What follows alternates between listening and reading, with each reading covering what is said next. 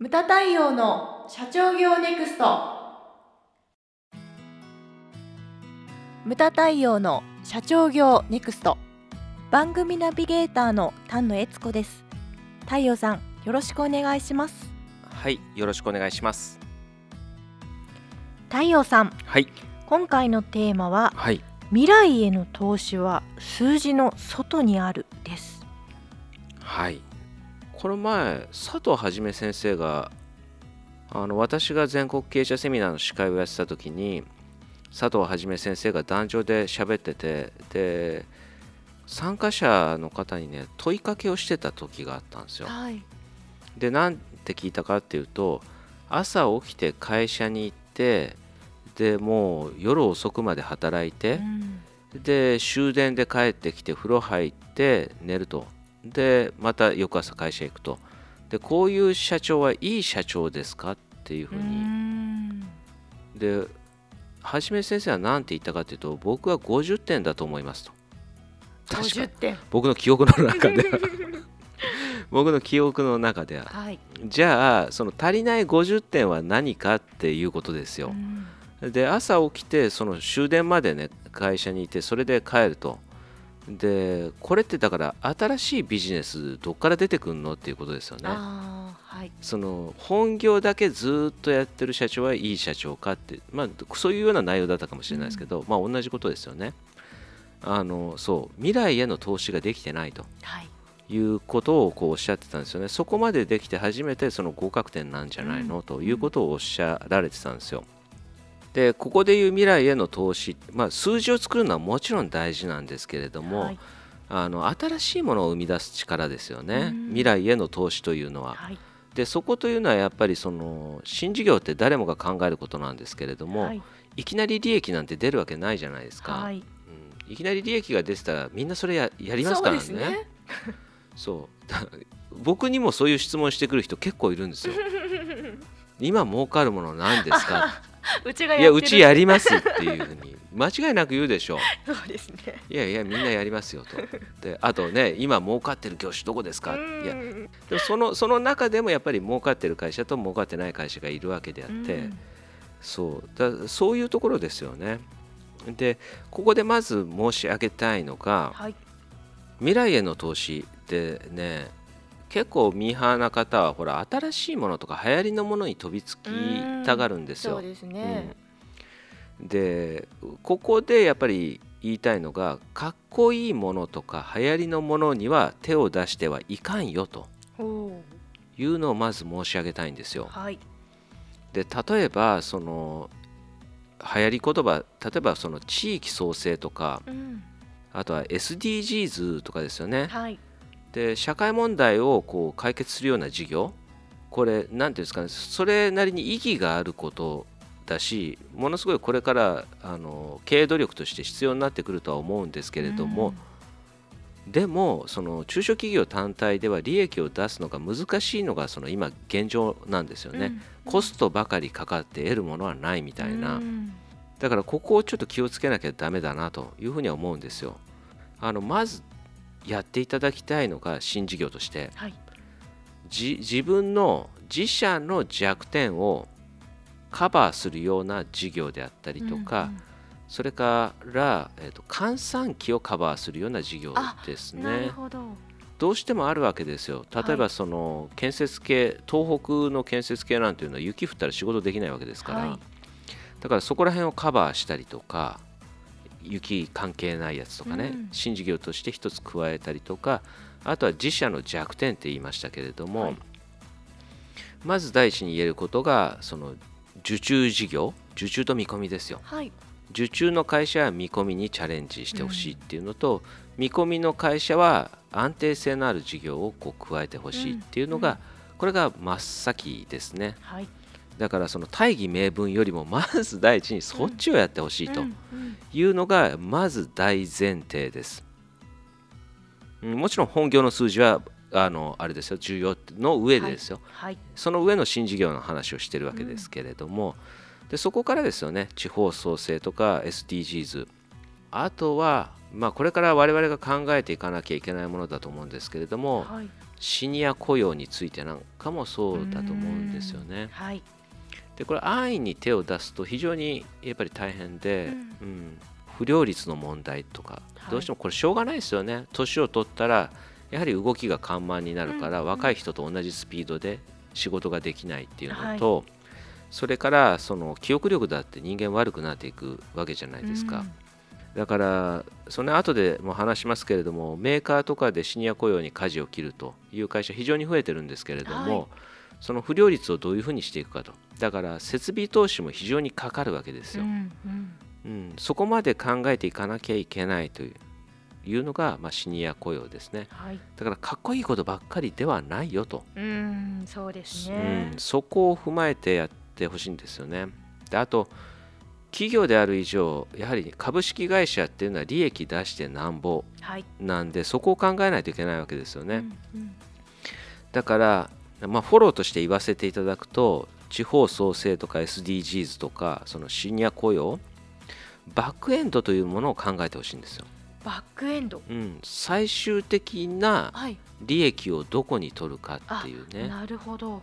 それはねお金だけではないんですよえっちゃん。え？そうなんですか？うん。お金だけではないんですうねん。例えばその谷口工務店さんというのが滋賀県、えー竜王町はい。にあるんですけれども近江八幡の近くですね。うん。でここの谷口工務店さんはある時相談に来て大津の町がシャッター街になってると。はい。まあ、しえー県庁所在地ですけれどうん。も大津っていうのは、でかつて大津はその東海道の一番栄えた町っていうふうに言われてて、うん。東えー、と京都に入る1個前の町ですからそこを越えたらもう京都なんですよね。はい。でそこでだからもう明日には京都に入るって言ってみんなどんちゃん。あで古い着物を捨てて新しい着物に着替えて京都に入るという町だったらしいんあですよ。でそこが今県庁所在地僕もねうちの奥さん大津市民なんで、はい。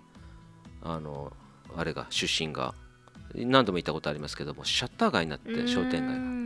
があの京都大阪に、えー、と在来線でも通勤圏内なんで若い人たちが住居を構えるのに大津って言って今人口が増えてるんですよ。でそこに目をつけた大手が、はい。ほらあのアウトレットとかイオンモールとか作っちゃったから、はい。で完全に滋賀県民っていうのは車社会なんで、うん。みんなそっち行っちゃうわけです。なるほど。それでパルコが潰れたりとかうー、んであれですねあの商店街はシャッター街になったと、でそこでり旅館事業を谷口工務店さん始めたんですよ。はい。でだから地域創生だって言ってそれであの助成金もいただいて、うん。で地域創生っていうとあの協力してくれる人がすごい増えるんですよね、うんうん。あの種屋さんクラブハリエバームクーヘンの、はいうん。とかも協力してくれたりとかあと信楽焼はい。も近いですから協力してくれたりとかだからオープニング旅館事業のオープニングには大津市長とかあと谷口工務店さんはあのデンマーク家具の販売代理店にもなってんではい。デンマーク大使とかも来て。えすごい。でそれがだからマスメディアによよってわーっと広がったんですね、はい。でそしたらそのバッ彼のバックエンドはどこかって言ったら旅館事業でももちろん単体で利益を出したいんですけれども、うんうん。そそこからコロナ禍入っちゃったから。はい。あー旅館事業はちょっと大変なんですけれども、でもあれですね、えー本業の木の家の注文住宅が110%とか115%で注文が増えたんですよ。今までは滋賀県だけだったのが、えー、と大阪それから神戸とかからもあ。引き合いがあって、うん。うん。で増えたのと、はい。あと最終的なあれはどこだったかっていうと新入社員がもう全然採用に困らないですあなるほど。工務店ですよ。工務店ですけれども 僕も一緒に働きたいって言って。やっぱり地域創生って掲げるとそうなるんですよね、うんだからそれ単体での収益は難しいかもしれないですけれどももう一回言うけれどもバックエンドなんですよ。で何度も言うけどそれは利益だけではないんだと。はい。で今人を取るためにものすごいコストがかかったりとか、うん。それを考えたらまあいいだろうみたいなね。んでこれからインバウンドもねまた復活しつつあるので、はい。で旅館事業というのもこれから良くなってくると。うんうん。いうのが期待されてます。うん。でそれが谷口工務店さんですね。で加藤製作所さん。はい。これは全国経営者セミナーに、えー、と何回か前にご講演いただいたんですけれども、岐阜県の中津川市はい。なんですよ。うん。でやっぱりだから人が少ないですよね、うん。そもそもと、そうですねでそこで加藤製作所さんは、えー、と大手からのあの納期単納期がめちゃくちゃうん。ででそれをこなすためにって言って最初単純な理由だったらしいんですけれどもね、はい。土日も機械を動かそうって言ってシニア雇用に舵を切ったんですけれども、うんうん。ね、冒頭でも言いましたけれどもあのやっぱり不良率が増加したらしいんですよ。はい。で若い人とシニアのもう溝ができちゃったらしいんですね。うん。で若い人たちがまたあいつらかと。うんそのフォローを俺たちがやらなきゃいけないんだはいって言ってすごいなんか仲悪くなったらしいんですけれども、で加藤社長これではまずいって言ってやっぱり設備投資ですね。お金かけたらしいんですね、うん。でシニアのやりやすいようにラインを全部揃えたらしいんですよ。はい。まあトヨタ生産方式みたいにこう低い位置に物を置かないとか高い位置に物を置かないとか、うん。あとは色で判別するとか、うん。音ですぐ分かるとか、はい。そういうようにしたら不良率がどんどんどんどん下がっていったらしいんですよ。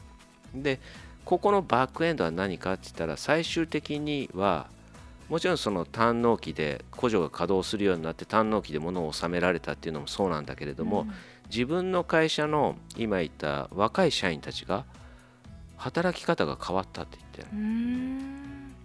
そのねこの人たちはもう定年した人たちなのにまだ仕事をしたいって言って会社に来てそして働いてると。はい。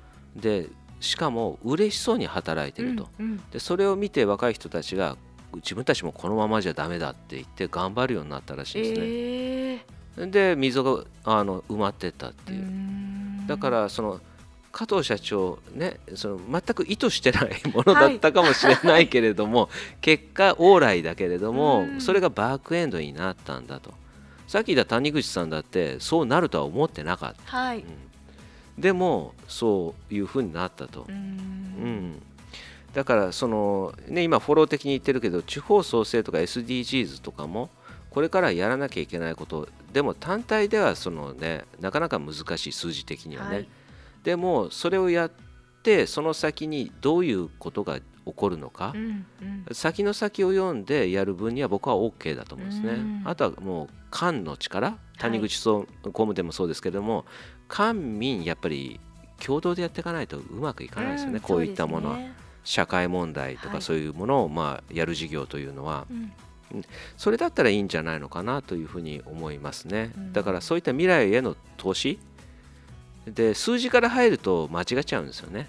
うんうんそうですね。そうさっき言ったようにその数字だけじゃない部分っていうのを考えて自自社のバックエンドはどこなのかというところから入っていただきたいですね、それがまあ今回のテーマです。はい。ムタ対応の社長業ネクストは全国の中小企業の経営実務をセミナー、書籍、映像や音声教材、コンサルティングで支援する日本経営合理化協会がお送りしました。今回の内容はいかがでしたでしょうか？